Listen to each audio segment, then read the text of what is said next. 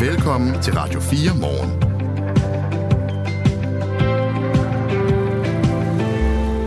På søndag skriver kalenderen den 1. oktober. Vi bevæger os stødt og roligt mod vinteren. Det betyder også, at vi bevæger os stødt og roligt mod en sæson for influenza. Mm, yeah. Sundhedsstyrelsen anbefaler forældre at lade deres små børn mellem 2 og 6 år vaccinere mod influenza inden den kommende vinter. En anbefaling, der faktisk bakkes op af sammenslutningen af børnelæger. Men det er ikke alle forældre, der synes, det er en god idé at lade sunde og raske børn vaccinere mod en sygdom, de sjældent får eller bliver ret syge af. Vi taler med en af de forældre senere på morgenen, men lige om lidt skal du møde en professor i infektionsmedicin, der siger, at vaccineprogrammet er mislykket. Så kigger vi også på, om en øh, kommende far også skal have ret til at bestemme, om han, om han øh, overhovedet ønsker at blive far. Farens rettigheder fylder ikke ret meget i den aktuelle debat om abort, og øh, vi undersøger her til morgen, hvor øh, mændenes rettigheder er blevet af i, øh, i snakken. Om det overhovedet er relevant at tale om mænds rettigheder i en debat om abort, der jo dybest set handler om en kvindes krop og det, hun har inde i kroppen. Der findes et øh, begreb, der hedder øh, juridisk abort. Det øh, handler om, at den kommende far skal kunne adskille sig fra barnet inden for den samme periode, hvor moren jo frit kan vælge en abort. På den måde kunne mænd jo også gå hen og få rettigheden til en fri abort, så at sige. Det findes ikke i Danmark endnu, den juridiske abort, men vi undersøger sagen her til morgen, om det er relevant at inddrage det i, i snakken også. Som jeg fik sagt lige før, så bevæger vi os jo stille og roligt mod en, en vinter. Men lige nu er der jo mange, der kan nyde en øh, rekordvarm september, og det har fået flere eksperter til at råbe op om den globale opvarmningskonsekvenser. Det kan føles som om, at årstiderne rykker sig en lille bitte smule år for år.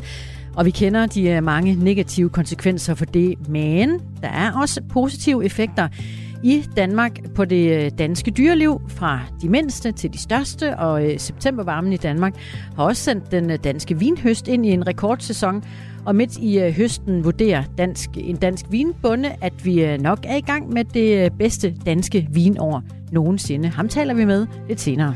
Du lytter lige nu til Radio 4 Morgen. Dine værter det er Christina Ankerhus og Claus Andersen.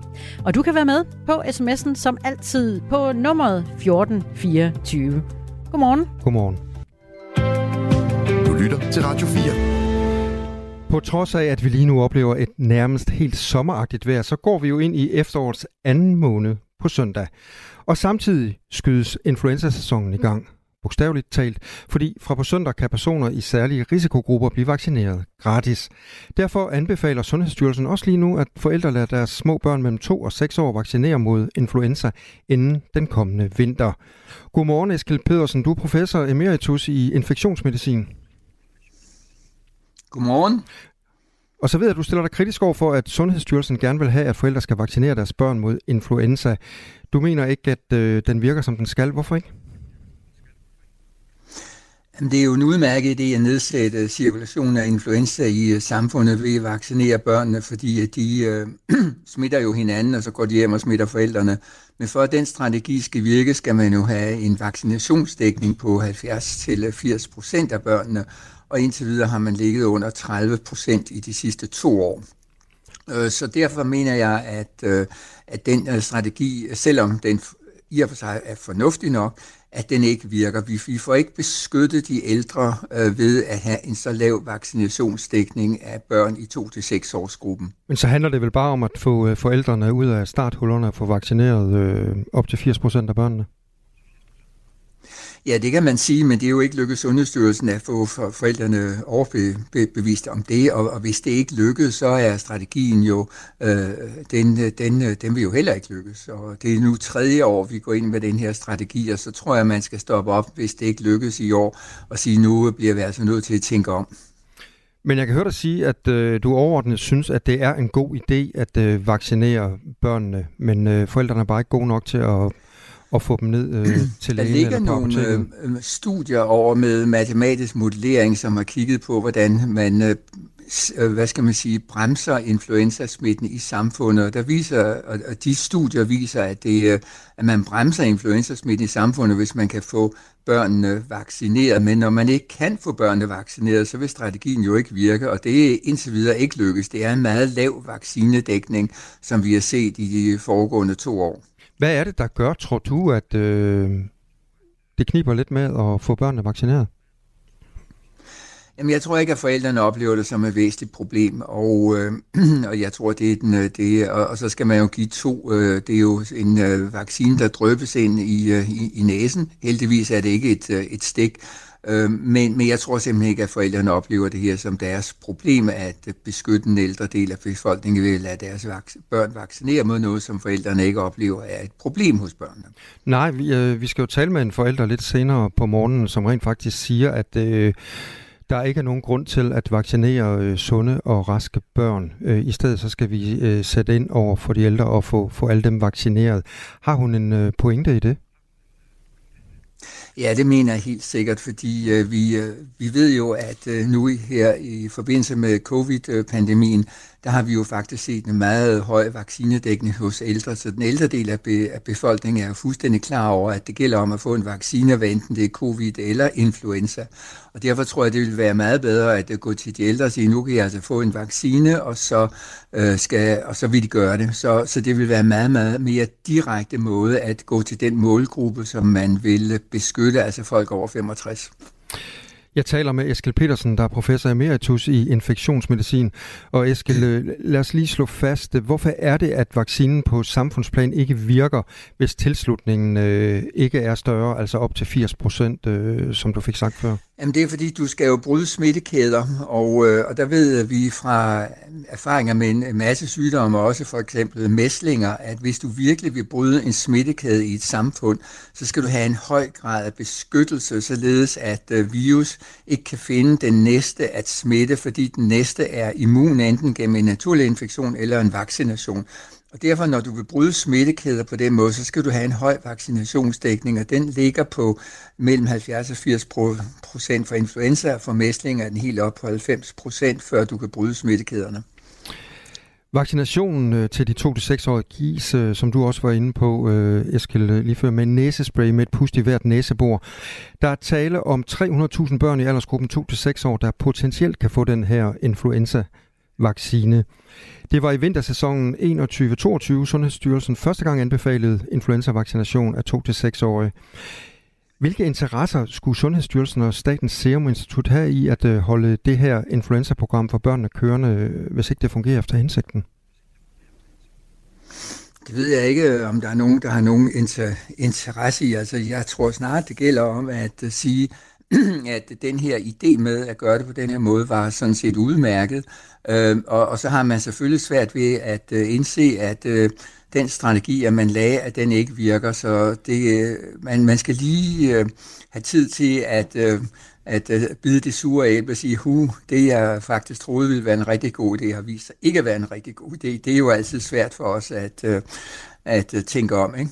Kan, det, kan det på nogen måde handle om økonomi, tror du? Ja, selvfølgelig kan det jo det på en eller anden måde, fordi uh, influenzavacciner til ældre er jo, der har du to typer. Du har en almindelig influenzavaccine, du har en, der øh, indeholder mere influenza-protein øh, end den almindelige vaccine, og som er mere effektiv over for ældre, og den er selvfølgelig også dyrere. Men øh, det er meget svært at få oplyst, hvad øh, vaccinerne egentlig talt koster, men der må jo også være en udgift ved, at øh, hvis du skal vaccinere 300.000 børn, så skal du have 600.000 doser vaccine, og hvis de vacciner ikke bliver brugt, så kan de jo ikke bruges næste år, fordi influenzavaccinerne fornyes fra år til år, fordi influenzavirus ændrer sig hele tiden. Så du har jo også et økonomisk tab ved, at øh, du brænder inde med øh, influenzavacciner til børn, som ikke bliver, bliver brugt. Men, men jeg kan ikke stille regnestykket op, fordi jeg kender ikke vaccinepriserne. Det er Eskil Petersen, der er med os, professor emeritus i infektionsmedicin. Og øh, Eskil, der kommer spørgsmål til dig. Det er lige før, vi leger 20 spørgsmål til professoren. Der står nemlig her okay. fra Rasmus Kaiser. Hvis man vil bryde smittekæderne, hvorfor er det så, at ikke alle voksne skal vaccineres? Jamen det er fordi igen, at dem, der bliver rigtig, rigtig syge, bliver indlagt og belaster sundhedsvæsenet, det har vist sig at være dem over 65. Derfor er gevinsten ved at vaccinere dem under 65, øh, hvis man kigger på belastningen på sundhedsvæsenet, den er, den er, den er øh, begrænset i forhold til at vaccinere ældre. Men man har, det, det er selvfølgelig rigtigt, at man kan udvide vaccinerne til at give det til, til alle, og så sige, jamen, så begrænser vi også smitten på, øh, på den måde. Men det har jo vist sig, at strategien med at vaccinere dem, der har den højeste risiko for at få et kompliceret forløb, er jo, er jo lykkedes. Altså vi har jo en vaccinedækning hos ældre mennesker, både mod covid og influenza på omkring 80 procent, mm. så de grupper, der virkelig er i risiko for at få en alvorlig influenza eller covid, har jo faktisk for, forstået, at de skal lade sig vaccinere. Og hvis du så går ned i, øh, i øh, yngre aldersgrupper, så tror jeg, at vaccinestilslutningen, ligesom vi ser dem ved børnene, vil, vil, vil, vil så blive mindre, fordi folk siger, at ja, men øh, det kan godt være, for at jeg er syg tre dage, men herregud. Men øh, herregud, øh, Jesper, han, han skriver nemlig, en, en ny lytter skriver også det her spørgsmål. Øhm, øh, er det ikke kun for at mildne øh, symptomerne af influenza, at man får vaccinerne, for du bliver jo stadigvæk syg, skriver han. Så på den måde vil det da virke til en vis grad alligevel. Jo, men øh, der var en, som for et års tid siden øh, sagde, at det var bedre at være tre dage på sofaen end en uge på intensiv, og, øh, og derfor er det jo fuldstændig rigtigt, at øh, det, det milderne sy- symptomerne, så du ikke bliver alvorligt syg, men mere effektiv er vaccinen jo, jo heller ikke, men, men det, er jo, det er jo udmærket, altså. Så er jeg selvfølgelig syg, men, men jeg undgår alvorlig sygdom, og det øh, synes jeg, der er en øh, meget vigtig pointe, altså vi, der, de, de fleste af os vil jo meget, meget nødt blive indlagt på et sygehus. Og så er der en, der spørger, hvor mange 2-6-årige døde af influenza sidste år. Det tal, det har jeg faktisk ikke. Jeg ved heller ikke, om du har det, men det er ganske, ganske få, hvis der overhovedet Nej, er nogen det af det. har jeg ikke, men øh, det vil være et meget lille tal. Altså, det, altså hvis, hvis det er en, så... Men, øh, men jeg ved det ikke. Nej. Men ældre dør jo af influenza hver eneste år, så hvis du skulle bestemme, Eskild Petersen, øh, hvordan skulle vaccineindsatsen så øh, se ud, hvis den skulle være virkelig effektiv? Altså, vi ved jo, at der i år, hvor der er en alvorlig sæsoninfluenza, jeg tror det sidste gang vi havde det var i øh, 2018, øh, der har du en overdødelighed i samfundet på omkring 12-1500 personer. og så kan man sige, at det her så, er vi sikre på, at de her 12-1500 døde af influenza? Nej, det, det kan vi ikke være sikre på, men vi kan bare sige, at den her dødelighed ser vi ikke i år, hvor du ikke havde en alvorlig sæsoninfluenza. Så det er det bedste tal, som man har, hvad en alvorlig sæsoninfluenza øh, betyder for samfundet. Øh, og en del af, af de dødsfald kunne selvfølgelig have været undgået, hvis folk havde været ordentligt vaccineret. Eskil Petersen, professor emeritus i infektionsmedicin. Øh, mange tak, fordi du var med her til morgen. ja, selv tak.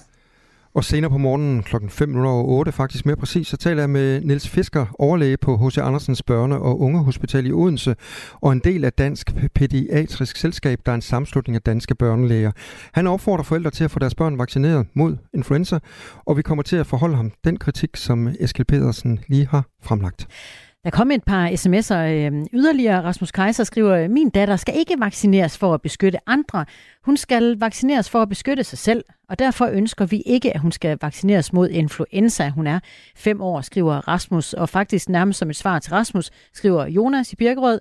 Det er trist. Vi har en generation af egoistiske og snævertsynede forældre de øh, burde have lidt mere respekt for de ældre, for det er jo trods alt dem, der har bygget vores gode samfund op, skriver Jonas fra Birkerød, som har benyttet sig af sms'en her til morgen. Nummeret er 1424. Du lytter til Radio 4. Er vi, monstro, på vej ind i en økonomisk krise? Noget kunne nemlig tyde på det. Der er bevægelser inden for aktiemarkedet, inden for de øh, større virksomheder i øh, Danmark. Så uanset om du har investeret i aktier eller ej, så handler det her altså også om dig. Ni af de øh, mest handlede aktier på C25 øh, øhm, indekset, der, øh, ja, det er, det er dem, de allermest handlede øh, aktier i Danmark, de 25 aktier. Der er ni af dem, der i løbet af de seneste fem år er blevet mere end halveret i værdi. Men er det så også et tegn på, at krisen er ved at dukke op til overfladen i det danske samfund? Det prøver vi at undersøge her til morgen. Per Hansen, investeringsøkonom ved Nordnets. Velkommen til. Tak skal du have. Et uh, internet-mailer, firma, online børsmailer kan man kalde jer. Flere uh, større danske aktier er altså faldet voldsomt i værdi på uh, under et halvt år nu også. Er det et forvarsel om en krise? Det er i hvert fald et forvarsel om nyere tider. Så man kan sige, at der er sådan tre ting i spil. Den ene det er, at det kan være et forvarsel om nye tider. Den anden det er, at det kan være en konsekvens af, at øh, verden er blevet vendt sådan lidt øh, på hovedet de sidste halvandet år, hvor vi er gået fra at have vendt os til lave øh, og faldende renter til stigende renter, som nu er meget høje, og det har en betydning for prisen på en aktie. Og den tredje ting, og som også spiller ind, jamen det er, at nogle af de her selskaber, som er faldet lidt noget eller ganske meget, jamen de har været ret højt prissat. Og øh, de seneste to år, jamen der har der vel været sådan en tendens til, øh, at nogle af de her selskaber, de har simpelthen ikke leveret det, som investorerne har forventet. Så investorerne er blevet skuffet, og renterne er steget. Det er det, jeg tror mest på, og nok også mere på, end at vi er på vej ind i en økonomisk krise. Og de øh, renter, du taler om, det er øh, markedsrenten, øh, som har været stigende gennem de seneste ja, 18 måneder op imod det. Ikke? Den, øh, den rente, jo. der ikke bliver bestemt hverken af stat eller nationalbank, men ligesom øh, afgørs af det, af det frie marked. Hvilke konsekvenser har det for, øh, for dig og mig og øh, vores lyttere og alle her til morgen, at øh, markedsrenten stiger? Jamen det har jo den konsekvens for alle dem, der har købt aktier i tiltro til, at de her selskaber de kan give øh, et godt langsigtet afkast, øh, som man kan glæde sig over. Jamen de er blevet skuffet. Det er sådan den første ting. Den anden ting, det er jo, at alle dem, som ikke direkte investerer i aktier, de investerer nok Øh, indirekte rigtig meget i aktier alligevel, fordi øh, der er jo noget, der hedder arbejdsmarkedspensioner, og de her arbejdsmarkedspensioner, øh, hvor man sparer op til sin alderdom, jamen der er det sådan, at en betydelig del af de aktiver, der investeres i, en betydelig del af det, der skal give det gode, langsigtede, fremadrettede afkast, jamen de er investeret i aktier, og nogle af de her penge er investeret i udvalgte af de her aktier. Så på den måde, så rammer det både direkte dem, der selv investerer i aktier, om har måske oplevet, at deres aktier er faldet, men det rammer os alle indirekte, fordi arbejdsmarkedspensionerne er jo i høj grad langsigtet investeret i aktier. Så skulle vi have en øh, lytter eller to, der øh, lukker ned, lige snart man hører ordet aktie, så, så burde man faktisk øh, slå ørerne ud nu, ikke? Det burde man af rigtig mange årsager. Dels fordi aktier er en integreret del af den langsigtede opsparing, og også fordi andelen af danskere, som investerer i aktier, er stigende, og det er der er jo rigtig mange gode grunde til, simpelthen fordi aktier langsigtet, det at være medejer i et selskab, det at have en aktie og have en ejerandel af et selskab, jamen det giver faktisk langsigtet, hvis man spreder sin risiko og ikke hopper ind og, og hopper ud, i hvert fald på de ringeste tidspunkter, så er det faktisk en rigtig god måde at få sine penge til at yngle. Per Hansen, jeg sidder og tænker på, betyder det så også, at øh, vi i højere grad også skal til at skele lidt til vores øh, pensioner og se, hvordan de er, er investeret, eller skal vi bare lade det være? Jeg tror, at det er vigtigt at holde fast i den, man er. Noget af det, som er sværest, når man investerer sine penge, det er sådan set uanset om man øh, kigger på sin risikoklassifikation i sin pensionsopsparing, i sin almindelige opsparing, i sin aktieopsparing. Noget af det, der er allersværest, det er at bevare disciplinen. Det er, at man ikke ryster på hånden, men forbliver den investor, som man jo ved, man er med hensyn til risiko, investeringshorisont, øh, tolerancer og alt muligt andet. Så det er rigtig vigtigt øh, fortsat at holde sig for øje, at lige så vel som når man skal male en toværelses lejlighed, så er det en rigtig god idé at være godt forberedt, dække godt af, fordi når man har dækket godt af, så er man dækket godt ind, og så kan man hurtigt smøre maling på væggene. Og på samme måde, ja, når man skal investere, og når man langsigtet skal få sine penge til at yngle, så er det rigtig vigtigt, at man finder ud af, hvem er man som investor? Hvad kan man holde til? Hvad kan man ikke holde til? Og hvad synes man godt om? Og så skal man faktisk øh, holde øh, snuden i sport. Så er ikke noget med lige pludselig at begynde at, at, at male en blå farve over med en rød farve, når du står der i lejligheden? Jeg ved ikke, om man skal male byen rød, men øh, at blande alt for mange af de der ting, det er en dårlig idé. Ja, men det med afdækningstapen, der minder du mest alt om min mand, Per Hansen. Det bliver jeg nødt til at sige.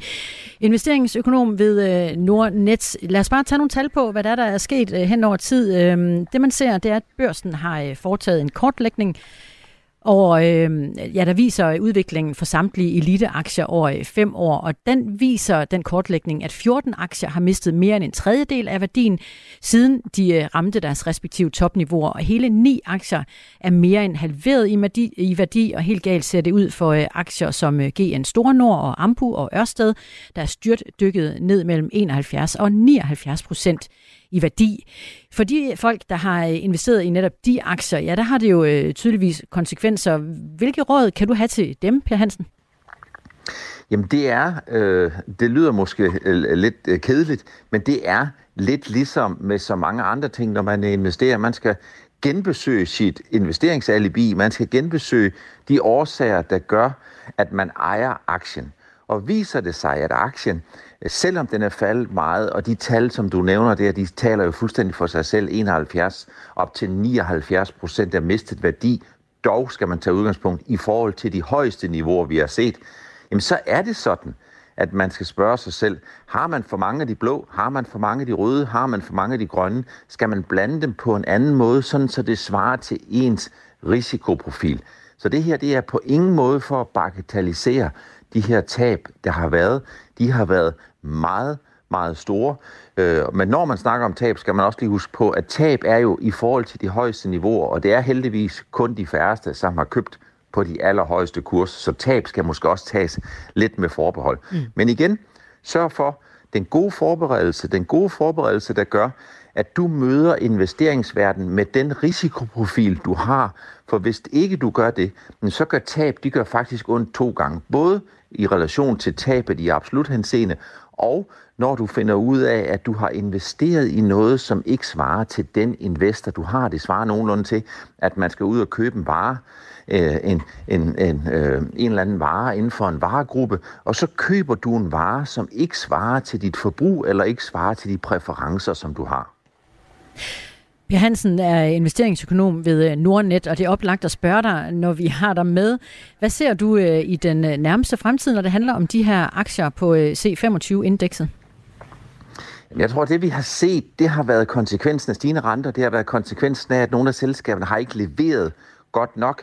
Og så har det sikkert også haft en konsekvens, at når man kigger på nogle af de mest øh, troløse eller illoyale, eller hvad kan man kalde det, investorer, jamen så er det jo udenlandske investorer, som i det øjeblik, hvor de mærker, at der ikke rigtig er noget bid i aktierne, jamen så er de forsvundet over alle bjerge, og så har de solgt deres aktier. Og over tid, jamen så har vi jo set, at nogle af de her selskaber, og det er store selskaber, det er det, man kalder, eller jeg kalder, selskaber med verdensklasse kompetencer inden for deres nischer.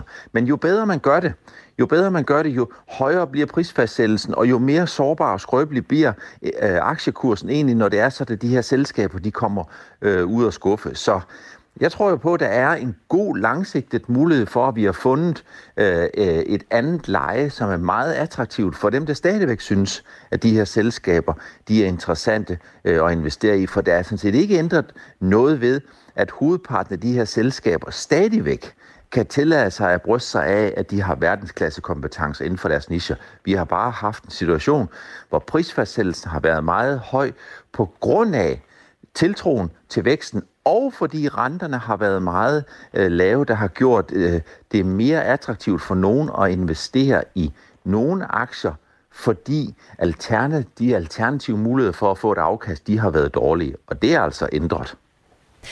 Tak for det, Per Hansen, investeringsøkonom ved øh, Nordnet, og øh, god morgen.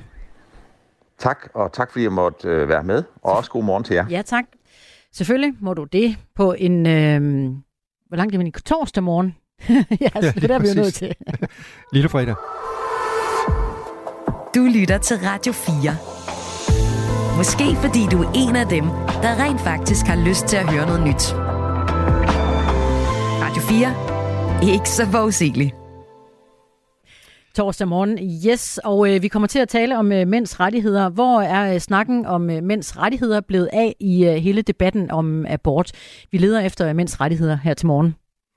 Ja, vi skal også øh, tale om øh, den her september måned, som viser sig at være rekordvarm. Altså gå rundt i, øh, i kort ærmer en, øh, en, en 28. september, det er jo vildt på mange måder. Overraskende varmt. Det, det er vildt overraskende. Du kan stadigvæk tage til stranden, du kan stadigvæk øh, bade. Det, det ved jeg godt, det er der mange, det der kan gør. man hele året. ja.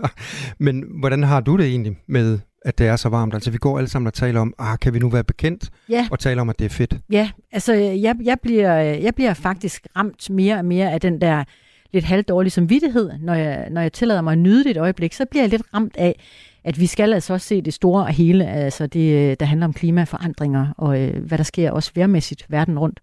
Jeg kan også godt mærke, at jeg bliver lidt øh, påvirket af det, men øh, jeg kan alligevel ikke lade være med at tænke, at øh, jeg glæder mig til i eftermiddag at kunne tage ud til Moskov Strand og, og nyde solen. Det øh, giver jeg dig hermed tilladelse til at nyde, Claus. Vi øh, skal over i nyhedsstudiet hos Henrik Møring. Klokken er halv syv. Nu er der nyheder på Radio 4. Hospitalerne i Region Midtjylland har alvorlige kapacitetsudfordringer inden for næsten alle behandlingsområder. Det fremgår af en ny opgørelse fra regionen. Indberetningerne blotlægger en række områder, hvor hospitalerne er usikre på, om de fremover vil kunne overholde de garanterede ventetider. Flere afdelinger vurderer, at udfordringerne kan have livstruende konsekvenser for nogle patienter.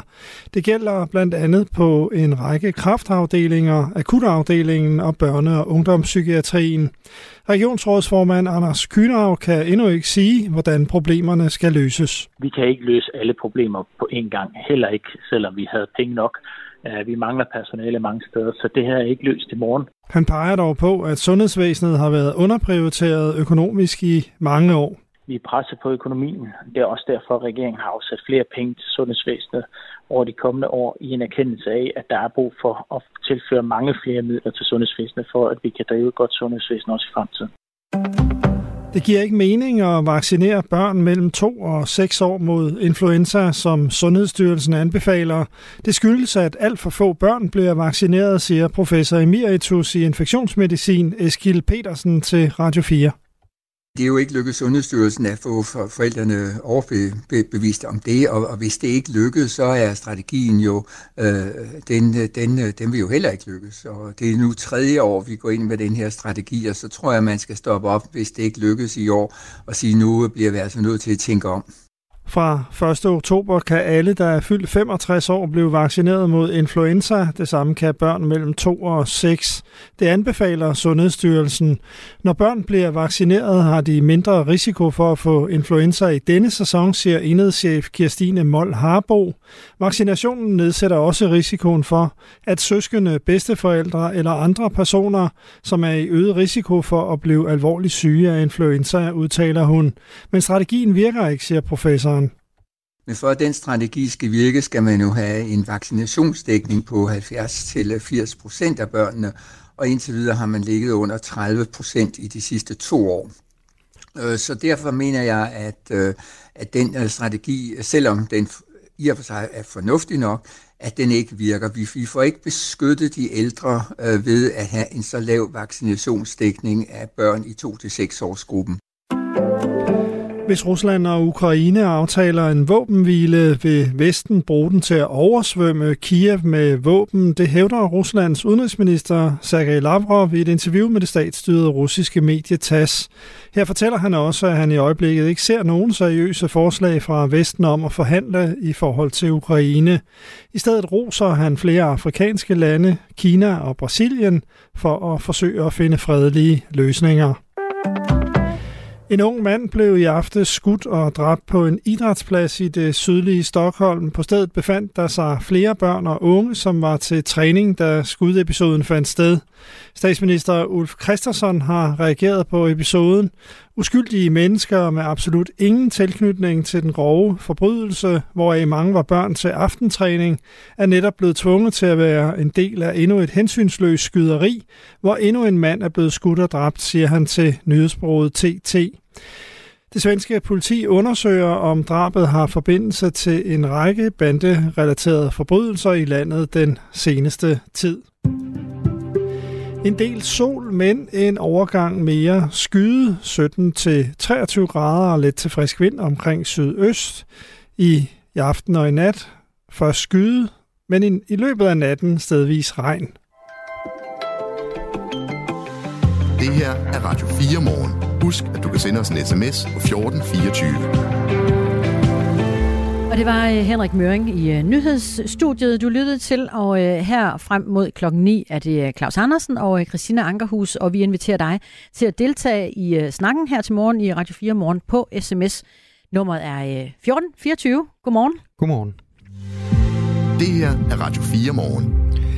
Det varme efterårsvejr fortsætter, og i dag der kan man faktisk være så heldig forskellige steder i landet og se frem til 20 varmegrader og sol. Og ifølge DMI så fortsætter det nogenlunde på samme måde de næste 10 dage. Global opvarmning får en del af skylden, og det går ofte ud over dyrene, når naturen den skaber sig på den her måde, hvis man kan bruge det udtryk. Men det varme vejr er faktisk en god ting for de mange levende organismer. Per Gravlund er biolog i dyrenes beskyttelse. Godmorgen til dig. Godmorgen. Så hvad betyder det her varme vejr i september for, for dyrelivet? Jamen sådan en mild efterår her gør det faktisk øh, nemmere for langt de fleste dyr øh, at klare sig i forhold til, hvis det nu var øh, rigtig koldt vejr. Det kunne faktisk næsten sne på den her tid af året. Og øh, det, de gør lige nu, de er i fuld gang med at æde så godt tykke og fede til at klare vinteren. Og det er jo nemmere øh, i godt vejr, uden at man skal bruge en masse energi på at holde varmen. Så lige nu er der masser af frugt og bær, og der er faktisk også lidt flere blomster, end der plejer at være. Og så er der også en masse dyr. Lige nu er der både de voksne, og så alle ungerne fra hele øh, sommersæsonen, de, øh, de farter rundt derude. Og hvis man nu lever af at spise andre dyr, så, har der, så er der ikke noget tidspunkt på året, hvor der er mere at spise, end der er lige nu. Så, så det er faktisk øh, næsten nemmere for dem, fordi vi ikke har tørke, for eksempel. Havde det nu været en, en tørkeperiode, det her, så havde det været svært for dem. Ikke? Men Peter Gravlund, er, er det her en god ting, eller er du lidt for urolig som, øh, som biolog? Altså, hvis vi tager de lidt større briller på, så er det altid øh, spændende, hvad, hvad udfordringer det, der dukker op, når klimaet det begynder at ændre sig. Det kan være rigtig svært at sige. Øh, jeg tror ikke lige sådan et lunt efterår her, hvis vi nu forestiller os, at vi får det øh, hyppigere i fremtiden, vil være det store problem. Der, hvor der, det eneste sted, hvor jeg ligesom kan se, at der kan være et lille problem, det er, at nogle af fuglene, har jeg lagt mærke til lappedykkerne for eksempel, og nogle af inderne, de er faktisk gået i gang med at kunne unger mere. Og de unger kunne jeg godt være bekymret for faktisk ikke nå at blive store nok til at klare vinteren. Det lyder altså hyggeligt med flere lappedykke unger. Ja, Ja, men det, øh, de reagerer på, på, at det er lidt lunt øh, og mildt, og så prøver de lige et kul til. Det, det er normalt, de gør det. Nu er fakta, at gennemsnitstemperaturen for september den er 16,5 grader lige nu. Den ender med stor sandsynlighed på at blive varmere end juli og august. Der har også været flere solskinstimer i september end, øh, end i august. Og når du nu fortæller os, at alle levende organismer de faktisk trives i det her dejlige vejr, skal vi så slappe lidt af med at, at råbe op om øh, klimaforandringer, synes du? Overhovedet ikke. Men det er igen på et lidt større billede og lidt større perspektiv over et helt år. Der, vi så jo, hvordan vi havde en, en juni med frygtelig høje temperaturer og knasende tørt øh, klima. Så, øh, så på den store bane, så vil forandring af klimaet selvfølgelig komme til at betyde forandringer for de levevilkår, der er for dyrene, og nogle af dem vil have meget svært ved at klare dem, og vil formodentlig ikke kunne leve i Danmark øh, på lang sigt. Så vil der være andre arter, der, der rykker ind med sydfra. Så det er en lidt dyster udsigt? Ja, der kommer til at være nogle ændringer. Peter Gravlund, øh, biolog i øh, dyrenes beskyttelse. Dyrene, øh, nogle af dem har det, har det godt, siger du i hvert fald. Og, og der er også god grund til, at vi så passer på dem derude. Ikke? I, I den her tid, især når vi kører rundt på vejene i de mørke timer. Så ved jeg, at du har også et, et budskab til os omkring jordene. Lad os da bare tage den med. Ja, fordi uanset, uh, uanset hvad temperaturen den siger lige nu, så, så ændrer dagslængden sig jo. Og det vil sige, at det begynder at blive lidt mørkere, øh, når vi kører meget bil, enten på vej til arbejde eller hjem fra arbejde. Og lige der i skumringen, både om morgenen og om aftenen, der er hjortene allermest aktive. Og det betyder desværre, at oktober er højsæson for, at øh, de bliver ramt i trafikken. Og både hjortene kommer til skade, og bilerne kommer til skade, og det kan faktisk også være livsfarligt for, for bilisterne. Og det, jeg godt kunne tænke mig at opfordre alle bilister til, det er at holde øje med de her skilte med hjorte på. De er nemlig sat op der, hvor der allerhyppigst løber hjorte over vejen. Så hvis man kører, hvor lyset ikke er perfekt, øh, og man kommer til sådan nogle skilte, så, så skal man lige lette foden lidt for speederen og øh, være opmærksom på, om der, øh, om der står nogle hjorte ude i vejkanten altid et godt råd i oktober, men er der i øh, særdeleshed brug for det gode råd, i, eller i, undskyld, her i september og oktober, er der særdeleshed brug for det lige nu, hvor det er så varmt, som det er? Det har egentlig ikke noget at gøre med temperaturen, øh, vil jeg sige. Det, det er mere det her med, at øh, de perioder, hvor vi kører allermest bil, de kommer til at krydse med, med den tid på dagen, hvor jorden er allermest aktiv. Og det er lige der i skumringen, øh, både om morgenen og om aftenen. Og det var Peter Gravlund, biolog i Dyrenes Beskyttelse. Tak fordi du var med her til morgen, Peter. det var en fornøjelse. Tak. Du lytter til Radio 4 morgen. I går fik øh, demonstranter i den amerikanske delstat Michigan meget fint besøg. Det var USA's præsident Joe Biden, der sluttede sig til de øh, strækkende bilarbejdere.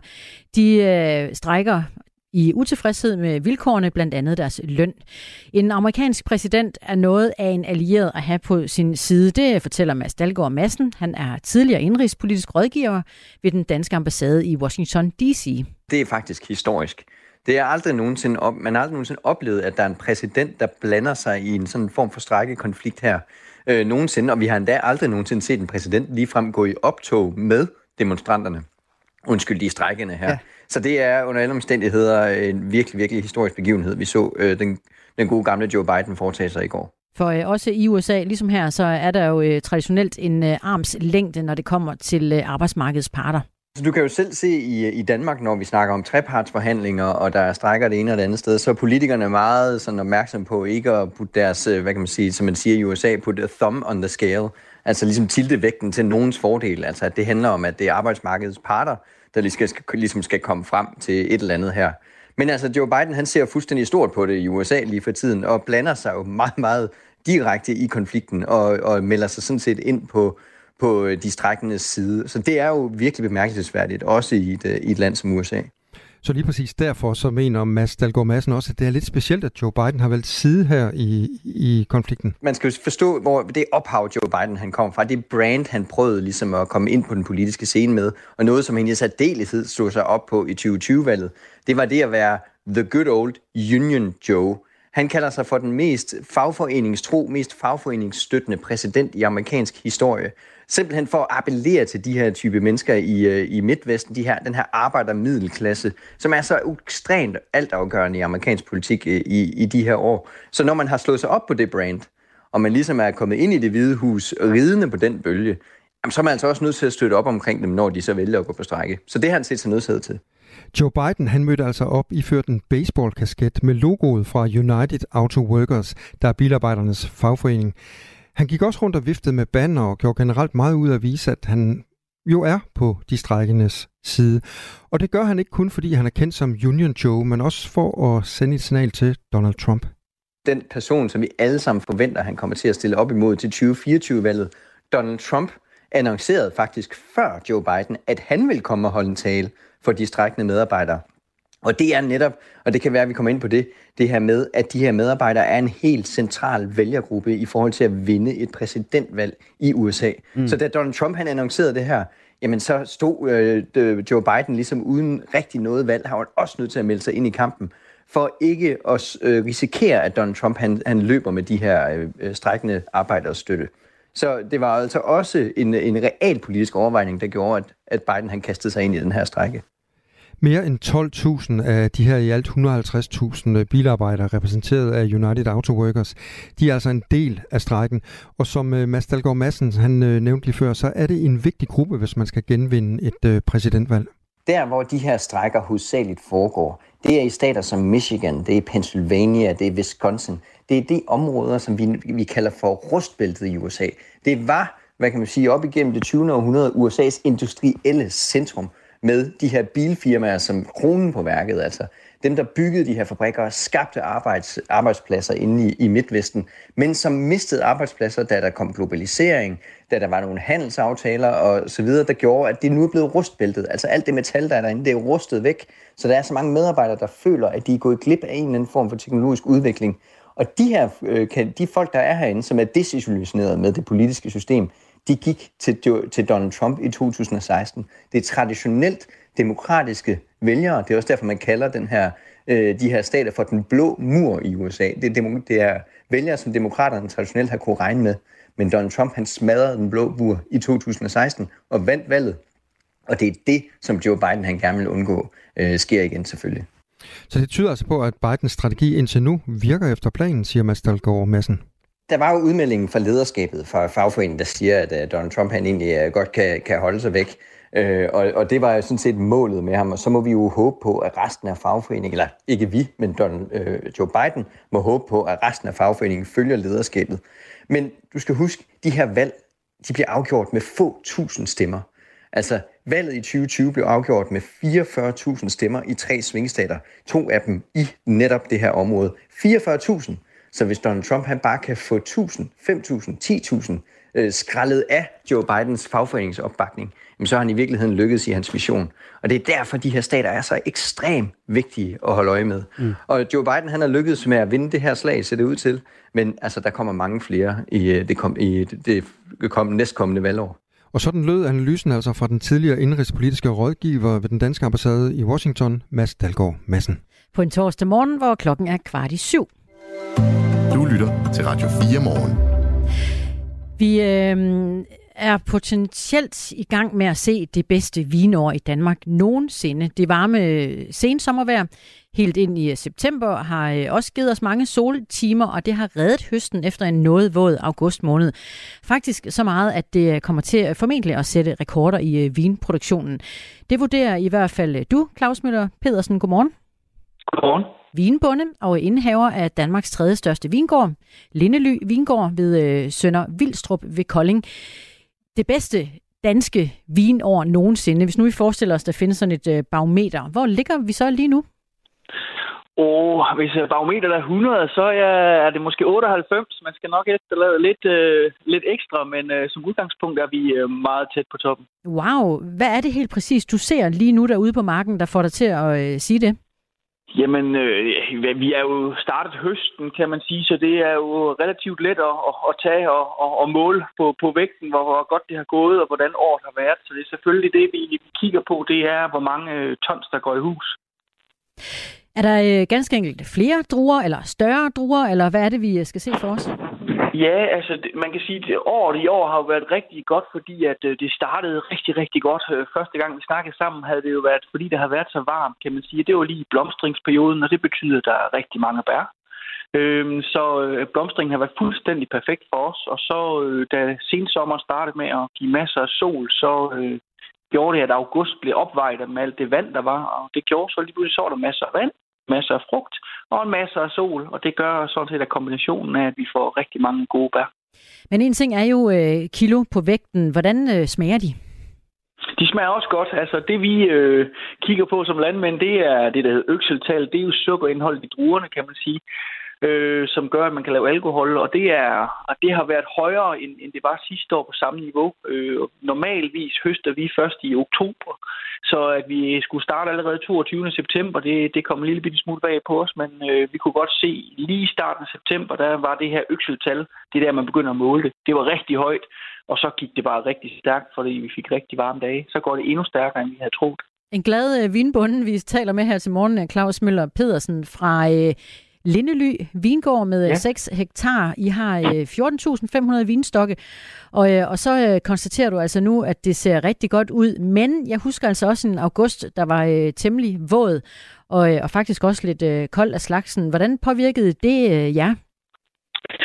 Ja, det er der, man bliver nervøs, øh, kan man sige, fordi det er jo lidt der, hvor, hvor vi rigtig gerne vil have solskinstimer, så selvfølgelig alt det her regn, rekordregn, det, det har jo også ramt os, øh, og det gør jo, at man er lidt ekstra opmærksom på sin frugt, når den hænger derude. Altså de her sygdomme, der kan gå i det kvæg, der er så meget fugt, øh, det er det, der går og skræmmer os en lille bitte smule. Det er det, der driller dansk vin er de her angreb på kropsgemmel og multidukordesline, fordi det er så fugtigt her. Noget I at få noget af det skidt? Nej, ingenting overhovedet. Vi har været rigtig dygtige til at være ude og få, få taget en masse blade af, af, af den del af, hvor, hvor druerne ligesom får lov at hænge frit. Det vil sige, at de kan få lov alligevel at tørre i løbet af dagen. Øh, så det har vi været relativt hårde omkring. Øh, og vi var lige ved at overveje kort, om vi skulle ud og pille nogle af bærene af, for at være sikre på, at de modent, eller nogen af dem i hvert fald moden, fordi vi mangler solskinstimer, men øh, så tændte solen jo lige præcis der i, i starten af september, som gjorde, at vi kunne lade alt hænge, og så har vi egentlig bare været over det. Så det er egentlig først her til allersidst, vi, vi, vi har været øh, kigget på råd, kan man sige, hvor, hvor de så bliver overmodne. Så det er sådan lige med at finde øh, balancen på, hvornår det er det rigtige tidspunkt at, at høste på os. Men vi har, vi har valgt helt rigtigt i år. Der kom lige lidt skramlen på linjen hos dig, Claus. Du øh, skal lige love mig, at du øh, står stille, mens vi, øh, vi taler. Den vin, vi så kommer til at få fra Vindely årgang 2023, hvornår er den øh, klar til at blive hældt i glasset? Jamen det er den... Uh, det, gerne, den skulle gerne være klar 1. maj. Øh, hvis alt går efter planen, så, øh, så skulle vi gerne begynde at flaske øh, i starten af april, og så skulle det hele være klar til at blive frigivet 1. maj. Og hvad kommer der til at stå bag på etiketten der? Hvordan smager den?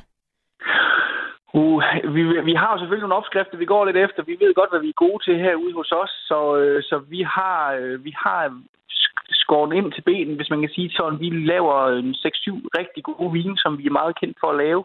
Det gode ved det her, det er, at vi kan lave meget af det, så vi er fri for at melde udsolgt på nogle af dem øh, hen over sådan en sæson her. Så, øh, så jeg regner med, at øh, de 30.000 flasker, der kommer til at gå herfra, de, øh, de rammer de danske brugere omkring 1. maj. Claus Pedersen, øh, nu skal vi så lige til at nørde lidt, for jeg sidder sådan og bliver lidt nysgerrig på, og jeg har de her billeder øh, på nethinden af de franske skråninger og de italienske skråninger, hvor de her bønder, de går med kurve bagpå og, og, og plukker druerne. Hvordan foregår sådan en høst egentlig øh, i Kolding? Ja, noget af den stil. øh, vi, vi kalder det lille Alsace herude, så vi er ikke så meget anderledes end hvordan man gør nede sydpå. Øh, vi klipper alt i hånden, så det vil sige, at øh, vi sidder faktisk øh, på sådan en række, og så får vi egentlig klippet druerne ind. Vi øh, har heldigvis været så, så, så, så glade for at få en masse frivillige øh, medarbejdere, skulle jeg til at sige, øh, som synes, det er rigtig sjovt at komme ud og prøve at, høste. Så alle de her rundvisninger, vi har i løbet af sådan en sæson, så er der folk, der melder sig til, og så har vi noget, der hedder vinpart, som er sådan en fast del af, af gården, som er, er ældre medborgere, som synes, det er helt genialt at komme ud og give en lap med på sådan en vingård. Og så øh, kalder vi det på dem sådan mandag, og så står de herude. Så er vi 30 cirka, der høster på sådan en dag. Øhm, og så går der altså rigtig mange druer ind, skal jeg lige hilse at sige. Så, øhm, så det er lidt som du ser nede side på, så sidder man og, og, og over for hinanden, og så sidder man bare og klipper druer ind og fylder kasser på kasser på kasser. Så skal jeg forstå det sådan, det er sådan en lille landsbyting, I har derude, når der skal, øh, når der skal høstes ved jer? Uh, øh, det er egentlig ikke så meget landsbyen. Det er, det, det er folk kommer fra nær fjern. Øh, vi har folk både fra, fra, fra Grænsted og fra Horsens og fra Odense, som, som, som gider at køre herind for at være en del af det her. Så det er folk, der interesserer sig lidt for vin. Øh, og så er det egentlig folk, der interesserer sig lidt for at, at være en del af, af det her fællesskab, der er på Lindely Vingård. Claus, vi har også lyttere på øh, linjen, der interesserer sig for øh, vinen. De spørger nemlig, når nu du med smil i stemmen fortæller om en god drue i år, bliver den så også dyrere? Uh, øh, vi, øh, det, vi forsøger selvfølgelig altid, hvad vi kan på at holde priserne, kan man sige. Det, der er rigtig dyrt ved, ved, ved det her, det er jo selvfølgelig også, at vi skal ud og hente glas og propper og det lignende, og, og det er jo sådan noget, som, som er stukket en del af. Især glasmarkedet har været øh, relativt hårdt ramt på grund af det her øh, gas, øh, øh, hvad hedder sådan noget helvede, vi var igennem, undskyld mit ordvalg. øh, men, men, men det gør jo, at der skal bruges masser af energi til at lave glas, og, og derfor har glasmarkedet været rigtig, rigtig hårdt ramt. Øhm, og det, når man er sådan en, en producent, som jeg er, kan man sige, og skal bestille x antal paller ned i Tyskland, øhm, så fylder vi ikke ret meget hos dem, og det betyder lidt, at vi skal over i rodekassen og lede efter, hvad, hvad der er tilbage, og det gør nogle gange, at vi kan finde nogle flasker, som er lidt billigere, mm. men, men generelt er markedsdelen øh, meget på, på flasker, så vi forsøger alt, hvad vi kan, at, at bibeholde vores øh, priser rent faktisk. Og det fortæller øh, Claus Møller Pedersen, ejer af Danmarks tredje største vingård, Lindely Vingård ved Sønder Vildstrup ved Kolding. Tak for det, og fortsat god høst. Super, tak skal I have. God morgen. Og øh, der blev også spurgt på, eller skrevet på sms'en her øh, i forbindelse med vores klimasnak, tror jeg lidt øh, tidligere her, så står der nemlig, vi ender nok med høstfest i oktober med det her vejr. Chok. Må ikke det var en kommentar til det? Det tror jeg, det var. Det tror jeg, det var. Det her er Radio 4 morgen. Og kan du så huske, hvornår du første gang googlede noget? Jeg kan huske, at jeg øh, ofte faldt i den fælde, at jeg googlede Google. Altså, når jeg skulle finde søgemaskinen, så googlede jeg Google dengang. Ja. Det gør jeg ikke længere. Nej, og dengang for 25 år siden er det jo så faktisk, at, øh, at Google kom til. Der var der også øh, flere andre søgemaskiner, kan jeg huske. Der var en, der hed Yahoo og Yubi. Og nogle gange støder man altså stadig på andre, men det er Google, der fylder mest. Ja, og fylder 25 år. Tillykke. I år. David Gullager er tekstjournalist, og han siger, at Google begyndte med en god idé mellem studerende på Stanford University en simpel idé mellem to Stanford-studerende, øh, som tænkte, hvad, hvad hvis vi nu tog det her nye internet? På det tidspunkt var det jo bare nyt, og, øh, og ligesom lavede en form for indeks, en form for oversigt over, hvad ligger der derude. På, på det tidspunkt var der jo ikke noget derude. Så det var meget nemt at kunne lave en oversigt, og de kaldte den faktisk øh, BackRub, Øh, men ganske kort tid efter fandt de ud af, at BackRub var måske ikke verdens bedste navn, men det lagde op til, at den lavede, den, den lavede ligesom et skrab, altså den, den skrabe de, de internetsider, der var, og så lagde den det ud på den her side, og så kunne man gå derind og søge efter de ting, der nu engang fandtes på, på det tidspunkt, det lille internet. Dengang i begyndelsen var det jo godt noget, man kunne, man kunne få nogle meget konkrete informationer, som du så bad om. Øh, men, men når du så nu i dag går ind og, og beder noget om, lad os sige, blomstens blade og så videre, så ved den faktisk de svar allerede inden, og så kan den give det på en meget mere enkel øh, vis. Men sådan helt grundlæggende, ja, så er det faktisk stort set det samme. Og i dag så hedder virksomheden så øh, bag Google Alphabet, og den er meget mere end en øh, søgemaskine. Den er for eksempel videotjenesten YouTube, Fitbit, som laver smartwatches, Nest, som laver elektronik til hjemmet, som for eksempel kameraer, og højtaler og alt muligt andet. Og David øh, Gullager fortæller, at de fleste af de nye tjenester er noget, som de har købt til øh, som virksomhed. Noget af det, kan man sige, det som vi bruger i dag som øh, Gmail og Google Maps osv., er til dels noget, de har været med til selv at lave, men så er der maskinerne bagved, de har købt sig til øh, dataen og så videre. Så, så de har faktisk altså, købt sig til en, en virksomhed i dag, som stikker i alle retninger. Det er jo netop, som du siger, ikke kun søgemaskinen, det er stadigvæk dog deres største og mest vellykkede forretningsidé-plan. Uh, men, men alt det andet er sådan noget, der er kommet uh, lige så stille med årene, og så er de jo blevet til den her kæmpe, gigant, altså gigantiske uh, gigant derude, ikke? Uh, mm. inde på internettet. Google er det mest besøgte websted i verden med ca. 90 milliarder besøg om måneden. Og David Gullager spår, at Google, når der er gået 25 nye år, stadig er en af de største virksomheder i verden. Der er ingen tvivl om, at Google træder mange gange forkert og gør også mange gange øh, noget, som, som du ved, ikke rigtig bliver til noget. Men, men de prøver, og nu kan man så sige, at i dag er de måske faktisk et sted hen, hvor de ikke har prøvet at være før. Altså de, de, de er så presset på deres forretnings grundlæggende idé, det er med at tjene penge gennem søgning. Fordi så er der lige pludselig kommet ChatGPT og hele den her generative AI-bølge, som gør lidt, at vi, vi går, går til internettet på en anden måde. Og godt med at Google, de prøver at kigge på AI, og, og har også gjort det og købt sig til altså en af de største på markedet, så, så der er ingen tvivl om, de har noget af det rigtige. Øh, men, men kan de holde fast i det momentum, de har nu? Men jeg tror stadigvæk, selv om 25 år, om 100 år, Altså, de er blevet så store, og de har prøvet så mange gange også at fejle og komme tilbage, at, øh, at det er umuligt at, at slå ned. Sådan lød det altså fra tech-journalist David Gullager. Og i anledning af Googles 25 års fødselsdag, så har jeg øh, netop googlet dig, Claus. Mig?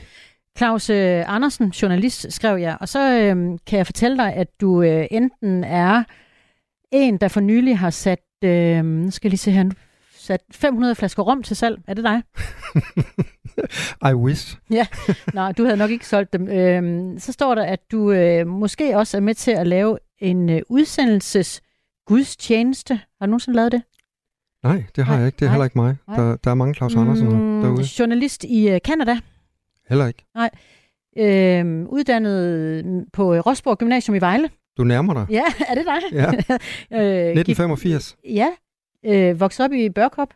Præcis. Gik på Engeløst skolen. Hold da op. Har studeret på øh, Danmarks Journalisthøjskole. Det kan jeg ikke løbe fra. Spiser havregryn til morgenmad. Nej, det står der ikke, dog.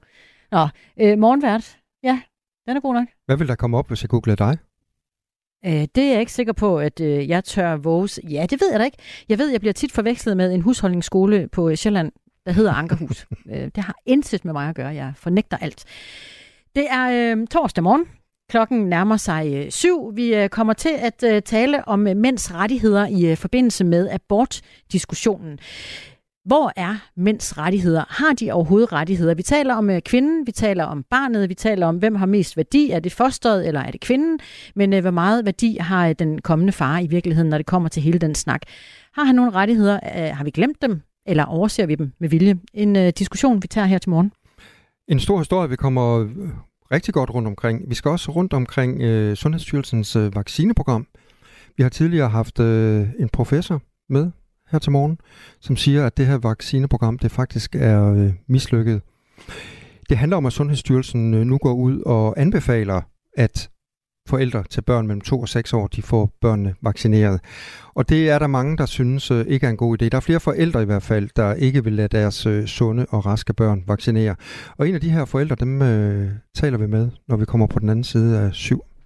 Helle skriver også på sms'en, at tænk, at vi fortsætter med vaccinepresset, diktaturet mod befolkningen, især vaccinepresset mod børn er skamligt, skriver Helle. Hun har benyttet sig af sms'en på nummeret 1424.